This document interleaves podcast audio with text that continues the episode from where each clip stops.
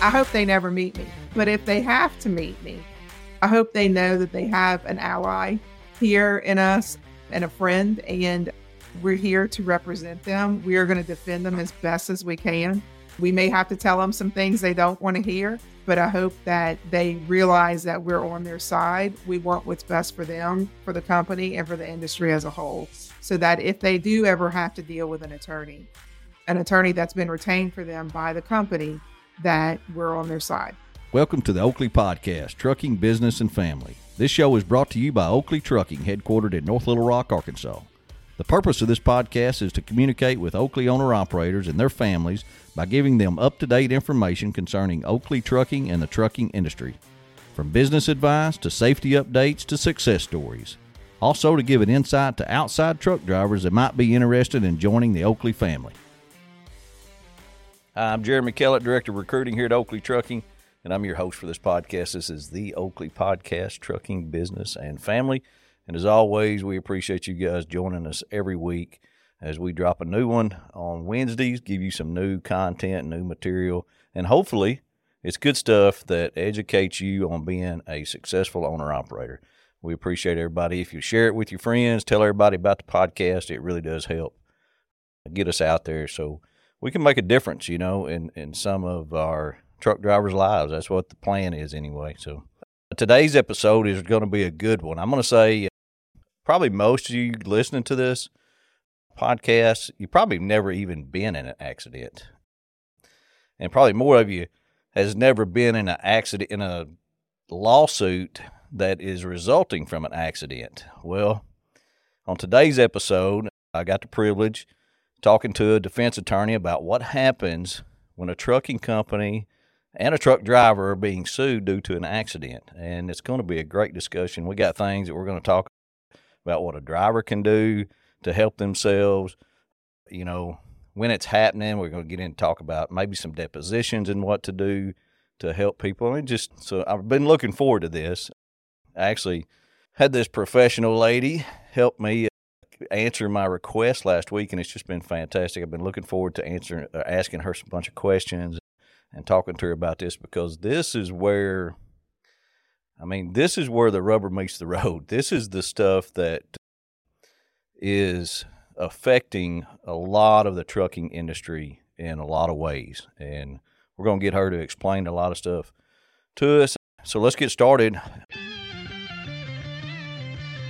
Aero Truck Sales has been in business for over sixty years and a longtime partner of Oakley Trucking and the Oakley Podcast. Trey Visor and Keith Wilson do a great job at putting you in the right truck to fit your needs and our needs here at Oakley. They carry all makes and models to choose from with on-site financing through transport funding. So whether you're a seasoned owner-operator or a first-time buyer, be sure to contact Keith Wilson at Aero Truck Sales at five seven three, two one six, six zero four seven and tell them you heard it on the Oakley Podcast. Andrea Albert with Galloway Law Firm out of Mandeville, Louisiana. Is that right, Andrea? That's right. That's where my office is. It's in the greater New Orleans area. Okay, gotcha. Well, first of all, thank you for doing this. I know you got a lot of stuff going on, especially when you are defending trucking companies. You are a busy lady. But if you would give our listeners just a little bit of background on you and history, please. All right. So, again, my name is Andrea Albert. I've been practicing law for a little over twenty-two years. I've based my practice in the New Orleans area over here at Galloway. I practice in the entire state of Louisiana, and I also am licensed to practice in Texas. About eighty percent of my practice is focused on transportation. It, it is defending transportation companies, rideshare companies, or anything to do with transportation. Uh, if you would have asked me when I came out of law school twenty-two years ago if I was going to be a trucking attorney, I probably would have said, mm, probably not. Didn't know, but you land where you land. And this is exactly where I'm supposed to be. I love truckers. I love transportation companies. And I am always one that will tell anybody in a room that has anything to say about a trucking company or a trucker that you can look around the room. You can look at everything on your body and the food that you just put in your mouth and the coffee that we just got out of the coffee pot, and a trucker brought that to you. So if you have something to say about them, you need to consider everything that you have and that the trucker is who brought it to you. So with that in mind, I, I am a passionate advocate for the transportation industry. Fantastic. It's good to see somebody on our side, you know, once in a while, Andrea.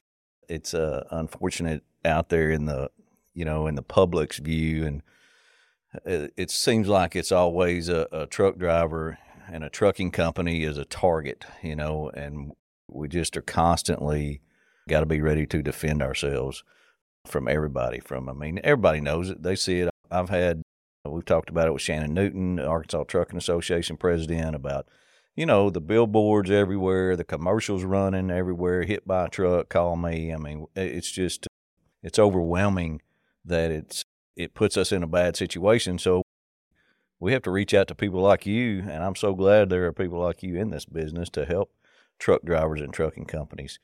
You know, so so you've got an opportunity here.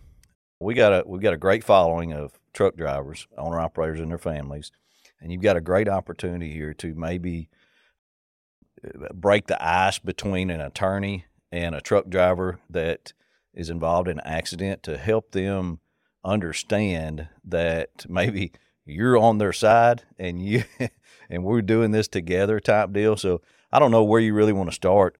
I had a few questions, but, you know, maybe some of the things that the prosecutors on the other side, what do they focus on when it comes to trucking companies and truck drivers? Well, I think, honestly, the best way, place to start is at the beginning. Okay. So an accident's happened. What do I do? I don't know. I'm sure. Well, I shouldn't say I don't know. I would think a, a lot of the industry is very familiar with the fraud ring that we had going down when down here in New Orleans. So it may be I've had an accident and I'm aware of it, and now what? Or I just got chased down and told I had an accident and I was completely unaware of it. So what do you do? I, I'll tell you the first thing that, and I think most companies advise their drivers of this, is to not say too much at the scene. You don't need to talk to the other party. Uh, if there's a medical emergency, you should certainly, you know, call nine one one and do those appropriate things. But you don't need to speak with the other party or necessarily give any type of statement. You do need to cooperate with the police. And so you should give a statement to the police. You do need to call your safety team, which is honestly, unless there's a medical emergency, you can call them first, call nine one one and get those things out of the way. But a lot of times after that, you may go about your way and you don't hear anything.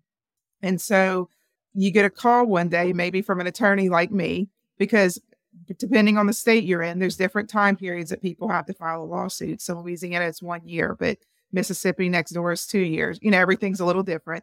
But you get an, a call from an attorney, and I'll tell you the biggest problem we have at the outset is driver cooperation. Getting the drivers to, well, and I get it, you're getting a call from a random person, and it's not always, you know, I, I hope you don't trust me for a little bit at first. But once you realize that I'm representing you, I'm on your side, and I need your participation uh, to get the best result we can, then a lot of times it's hard to keep the drivers involved. Why is that, you think, Andrea, that they... they... You know, I don't know. So it, it kind of depends on the situation. There's times where by the time the lawsuit actually comes around, the driver may no longer be with the company. Mm. So, or, you know, and sometimes there's a falling out. Uh, you know, there may have been a involuntary termination of the driver, or the driver thought there was something unfair going on at the company, you know, whether it was a pay dispute or it, there, it can be a lot of things, but they're no longer invested in that company. And when I say invested, I don't mean financially, I mean just career-wise invested with that company. And so they don't really see the need to participate, because they're like, well, there's insurance out there and the company's going to handle it. So th- what do they need me for? I actually... about six months ago was talking to a driver, and I kept having to run this guy down. He would block my number. I would have to go get my legal assistant's phone to call from that number. You know, we just couldn't keep him involved. And he, he was mad at the company. And he said, look, I don't care what happens to them. You know, I'm not doing it. But here's the problem with that mentality. That was a very defensible case. We had a lot of defenses to liability on it. And it's not just a company issue. When every time we have to pay out on a defensible case, and I don't mean, I, I mean, pay out more than we would have to. There, there's, you know, sometimes we're at a compromise. We may estimate it and say, well, look, I think we take twenty-five percent of the fault. So we need to look at that and assess. any type of payment there. But when we have a defensible case and we cannot get the driver to participate, and which causes the company to overpay the claim, that affects the industry, because the plaintiff's attorneys and the plaintiff's bars that are focused on handling transportation claims set what they believe the claims are worth with regard to settlement. Just like when they go try a case, they get those jury verdicts, and that's how they start determining what claims are worth. If we have a defensible case that we cannot get the driver to participate in and to come in and give testimony regarding, then we overpay the claim, and we just move the bar on what these cases are worth. And so it's a bigger picture than any one trucking company or any one driver. And if drivers understand that if they're invested in the transportation industry as a whole, then show up when we need you to show up, return those calls, come in so that we can prepare you for testimony. And it goes a long way. It goes, it just goes a long way. Well, a lot of them, I mean, it's, it happens so fast, probably the accident. And then it's a, a long time later before you hear about it, and you can't remember, you know, a lot of them probably exactly what happened type deal. And, you know, they just, I would think, I mean, you know, I've been deposed, and it's hard, you know, to remember exactly what happened back at that time. But I sure understand the, and I hope or these truck drivers understand that the part they're playing is for the bigger picture, for sure. And especially when you have a case, you know, that is defendable, that you feel good about, you know, and you just need their participation. I really never thought that would be one of your major problems that you have in this business. Yeah, it definitely is. I mean, is there something, we've I actually talked about that before, on what a driver can do besides, I guess, communicating is the biggest thing they can do with you, isn't it? They need to do anything at the scene. Does that help a lot? Look, if they can take pictures at the scene, and a lot of drivers do, but one of the important things is to make sure that they maintain the photos. So if you get a new phone and you haven't downloaded the photos into a cloud or something like that, make sure that you have a way that you preserve those photos. Because there are a lot of times that I talk to a driver and I go, you don't have any photos from the scene? Oh, yeah, I took some, but I got a new phone and they're not on this phone and I don't have a way to get to them. I didn't think anything was going to happen with this accident, because, you know, they don't hear for a long time.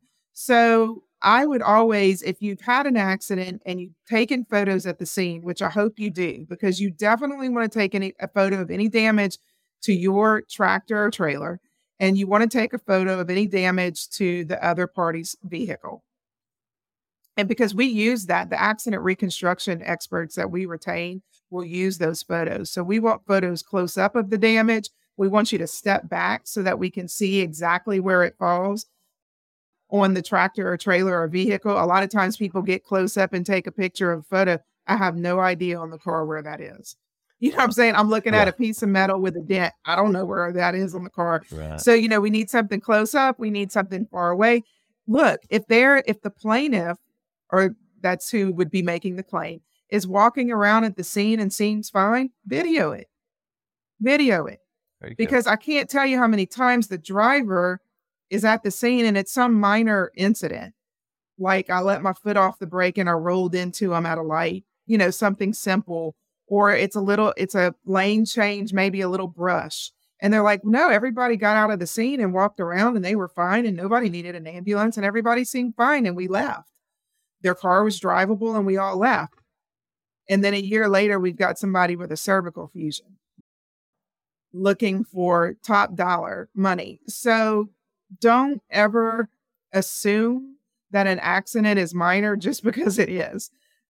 Know that the plaintiffs have a way to work the cases up. There might be, and it might be something that we have to go argue about, a pre-existing injury that we're going to say we didn't cause this.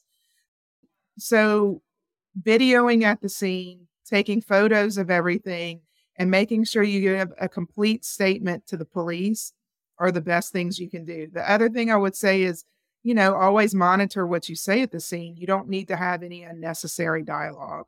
There's no need to get into a back and forth with the other driver or anything like that. It's better just to stay quiet, answer the police questions, document the scene as best as you can, and move on. because it's going to come out if you do. It's, it's that's going to that's going to be one of their cards to play, I'm sure.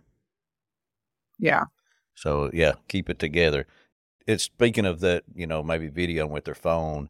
Um, how has the digital world, digital footprint, helped help trucking companies and truck drivers, like the dash cam and even the phone, you know, being on the phone, that kind of stuff? What's what effects does that have?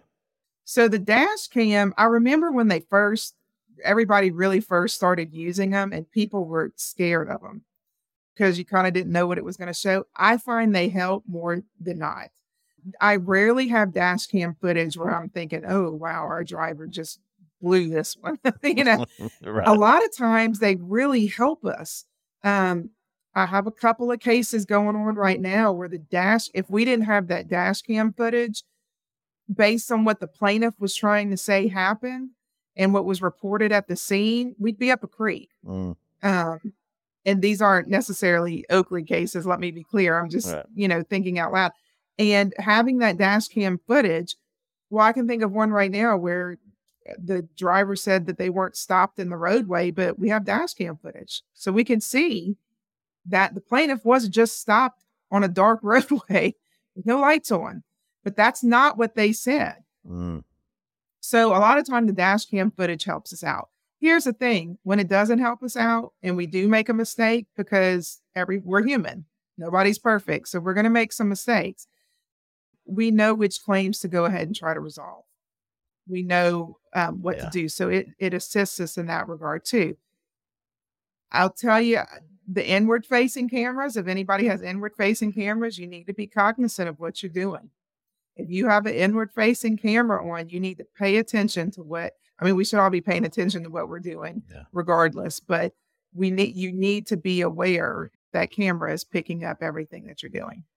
Yeah. So I guess the, the inward facing camera probably is not as much of a help to us as the outward facing, which, just to clarify, Oakley does not have inward facing. We just have forward facing.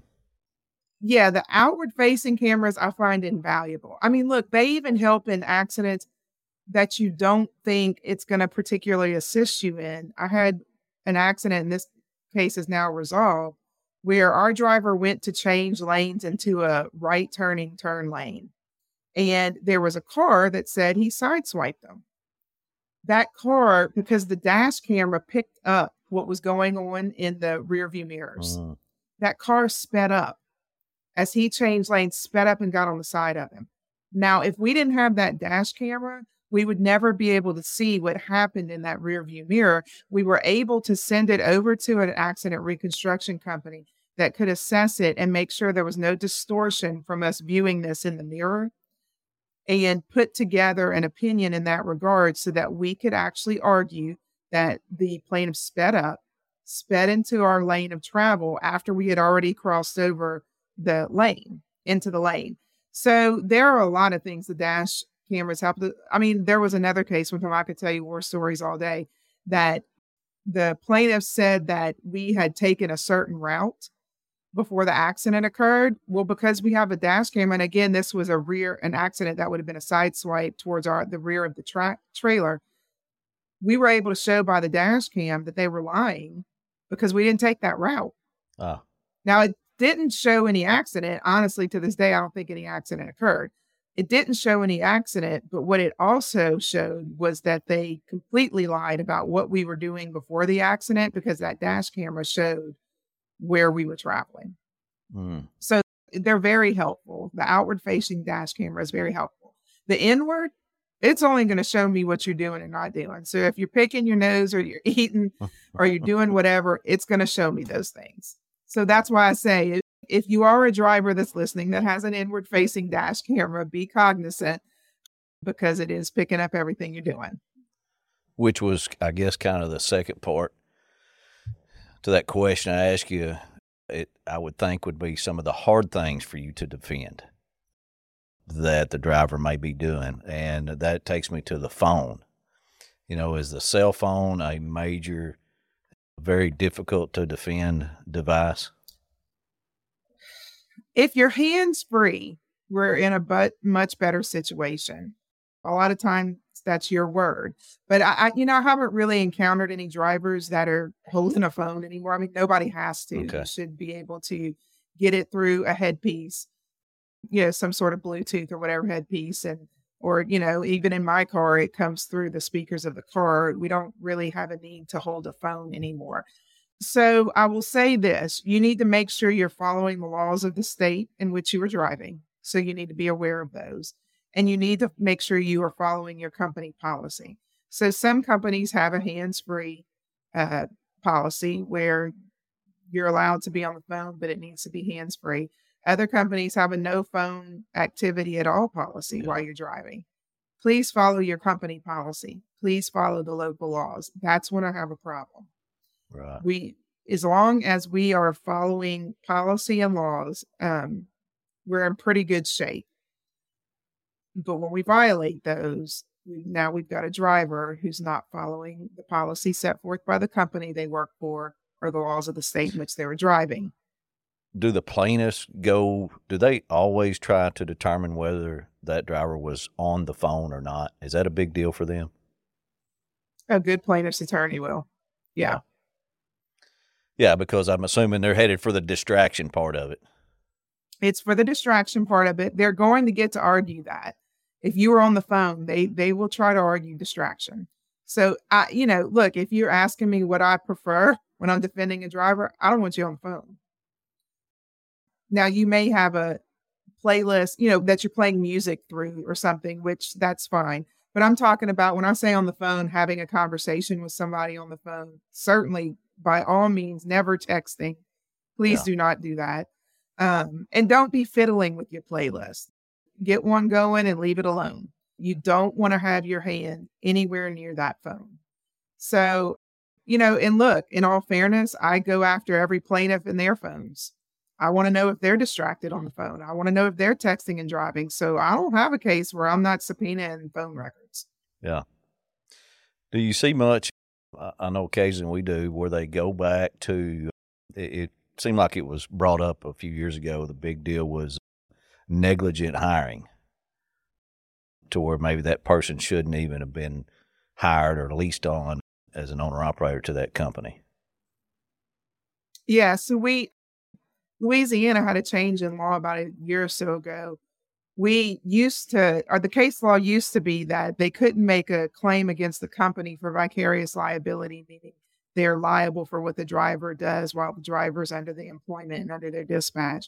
That's kind of a very simple explanation versus independent negligence, where the company is negligent because of improper hiring, failure to train, all those kind of good things.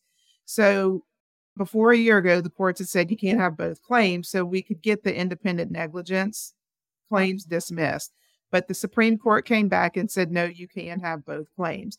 So we do have to look at, you know, the company's own due diligence with regard to the hiring of drivers, what type of background research they did on them, making sure the driver qualification file is up to date and that proper training is going on.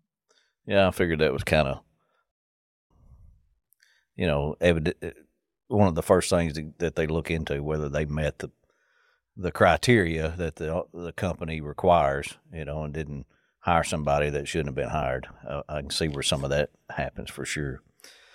One of the other questions, actually, I had I had a couple people. Roger sent me a couple questions to ask you, which you might have already answered them. Let me look here.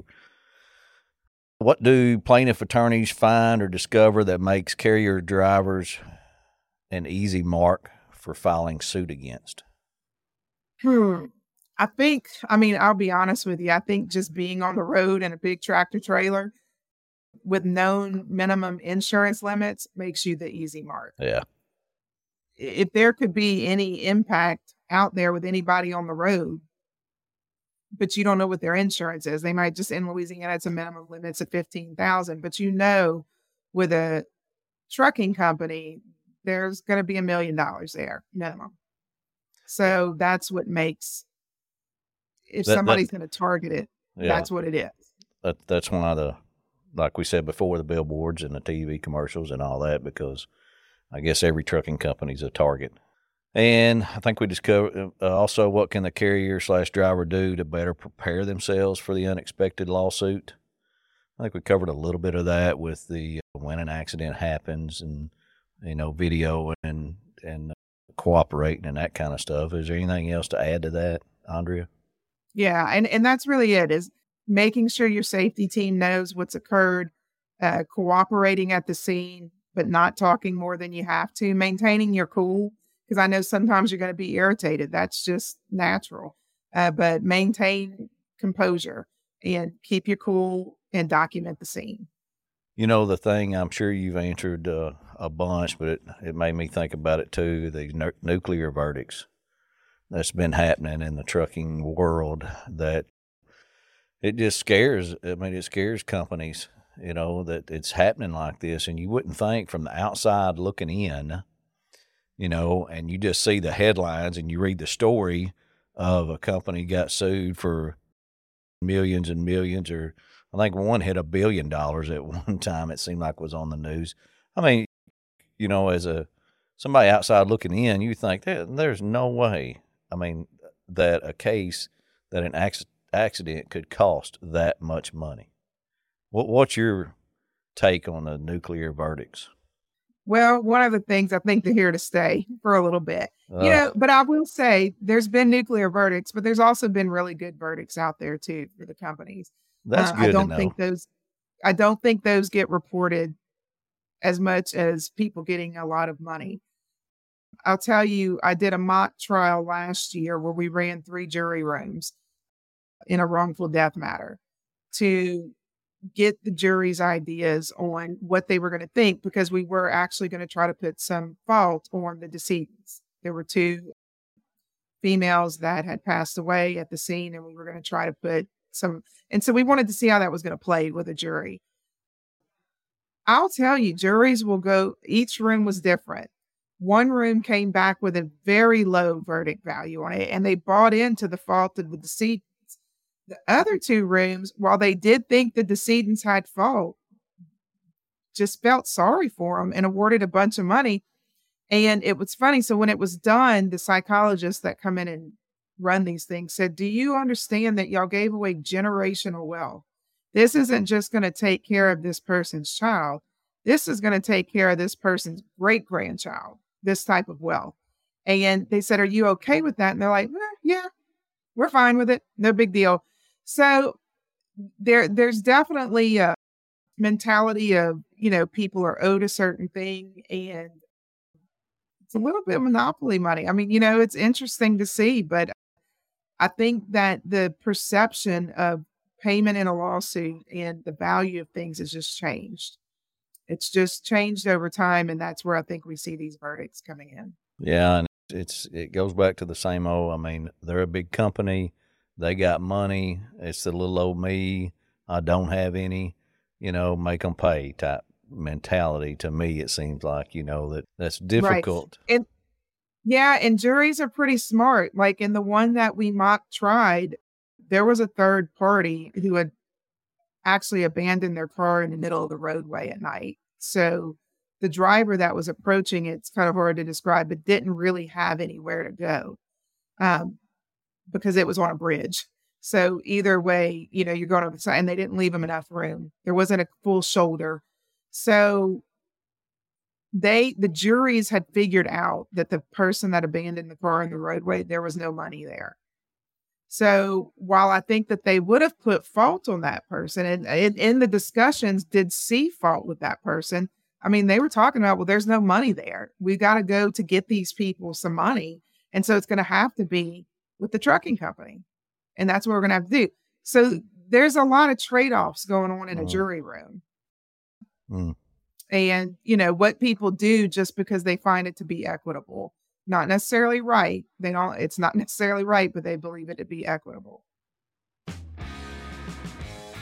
Oakley Trucking is a one hundred percent owner-operator company. We specialize in hopper bottom, end dump, and pneumatic trailers. We provide the trailer free of charge, and you provide the truck. We have a large customer base that reaches the whole United States as well as parts of Canada. Our owner-operators live anywhere from Texas to North Carolina to Pennsylvania to Wisconsin and everywhere in between, and we get them home weekends. We take it seriously when you join Oakley Trucking because we need you to be successful. Oakley offers great benefits and competitive mileage pay, so you know that when your wheels are turning, you're generating money no matter if you're loaded or empty. We understand that you want to make a good living and that you make our living. We only take on independent contractors, and to be honest with you, we are very particular on who we lease on. You must have a good driving record, good work history, and clean, dependable truck. So if you're interested in Oakley Trucking or just want some more information, you can go to oakley trucking dot com, listen to our weekly podcast, The Oakley Podcast, and subscribe to our YouTube channel. Real quick before we, uh, before we wind this thing down, I was um, always like to hear, you know, some, some real stories, which you've been giving us some great ones, but is there some just minor ones that you would think, Uh, you know, somebody, there nothing would come out of it, and then something big came out of it? We see that actually almost every day. Um, oh, really? Accidents with very little damage, if at all. In fact, I was looking at one just this week where I was like, where is the damage on the vehicle? They had taken pretty good pictures after the accident. I was like, where's the damage? It was one where the, you know, they rolled into them. It was just, and I said, I don't even see any damage, but this person's on their way to get a neck surgery. You know, we see it a lot. So that's why I go back to something I said earlier is don't ever assume because everybody seems fine at the scene and that there really isn't much damage, that there's not going to be a claim later on. Don't get comfortable in that. Go ahead and I would treat every incident the same. Right. Take your photos, cooperate, document it as best as you can. Because in a year or two years, we, you don't know what's going to show up. You know, we see a lot of things where people have multiple accidents and they're trying, you know, but they may have had accidents with people that had a fifteen thousand dollars limit. So all of a sudden, you know, they had two or three back-to-back accidents. They got really bad luck. But the only one with good insurance is the trucking company. Well, guess what? All my injuries came from that mm. accident. Even though the other person rear-ended me and put my trunk in my back seat, all of it came from that trucking company accident. So there's a lot, there are a lot of moving parts to some of these claims. And so that's why it's always good to stay on your toes, not get too comfortable. Don't make an assumption. Treat it like it's going to, it's going to have a lawsuit with it. Yeah.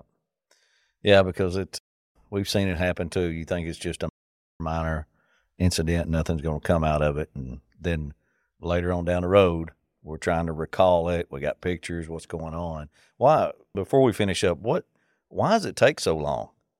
I mean, what is the is it the people just I mean because I know when the accident happens, it's not long till they're they're wanting to get represented by somebody pretty quick to do something, but why does it take so long in most cases? Well, you know, so a lot of attorneys on the plaintiff's side will wait till pretty close to they have to the time period that they have to file a lawsuit. So here in Louisiana, that's a year. So we may get a lawsuit at the eleventh month. So you've already got eleven months that have passed since the accident and they wait to file then. Then once they file, we've got to do responsive pleadings on our side. Then there's written discovery that goes back and forth where we answer written questions. We set depositions. There are some. Let me interrupt you real quick. So that's part of their strategy. Waiting till oh, because they can they some for some attorneys it is because they can get a lot of treatment in and get that case really worked up uh, before okay. we get in a position where we can actually start subpoenaing things mm. or forcing them to go, because once we're in a lawsuit, we can ask them to go see a doctor. The company's choosing to have an independent exam conducted. We can't really do that without their agreement. Before a lawsuit is filed, they would have to agree. Um, so there's a lot of things that can occur before suits actually filed that um, we're kind of handcuffed on what we can actually, I'd say force, that's a lack of a better word, but at least seek the court's assistance to have done. Mm. So it's not uncommon for people to wait till the eve of prescription, which is the eve of the deadline to file the lawsuit to do it. And sometimes the attorneys are just busy. You know, you're dealing with the right. you're dealing with the fire at hand. So if they don't have to file that lawsuit, you know, yet they're going to deal with other things and then file it before they have to. Right. So, you know, it, I, I can't say it's always strategy. that right that premeditated, but sometimes they're just dealing with what they got that day. Well, and I can only imagine what's on your plate, because it seems like everybody wants to sue somebody for something. You know, everybody's lots of victims out there, it seems like, that want to get paid. And anything else you'd like to add, Andrea? I mean, you've done a great job answering questions and, and helping us realize what's going on out there in the real world.